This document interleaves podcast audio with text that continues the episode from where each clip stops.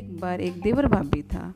देवर बोला, भाभी, आज रात मेरे ब्याह के गित्ता में आ जाइए। भाभी बोली, ना भाई, मेरी तो आंगली दुख है। देवर बोला, भाभी गित्ता का और आंगली का के मेल? भाभी बोली, भाई, जब गीत गाऊँगी तो आंगली मुँह पे ना रखूँगी के। देवर जब चल, चाल दिया करा, बात आई गई होगी।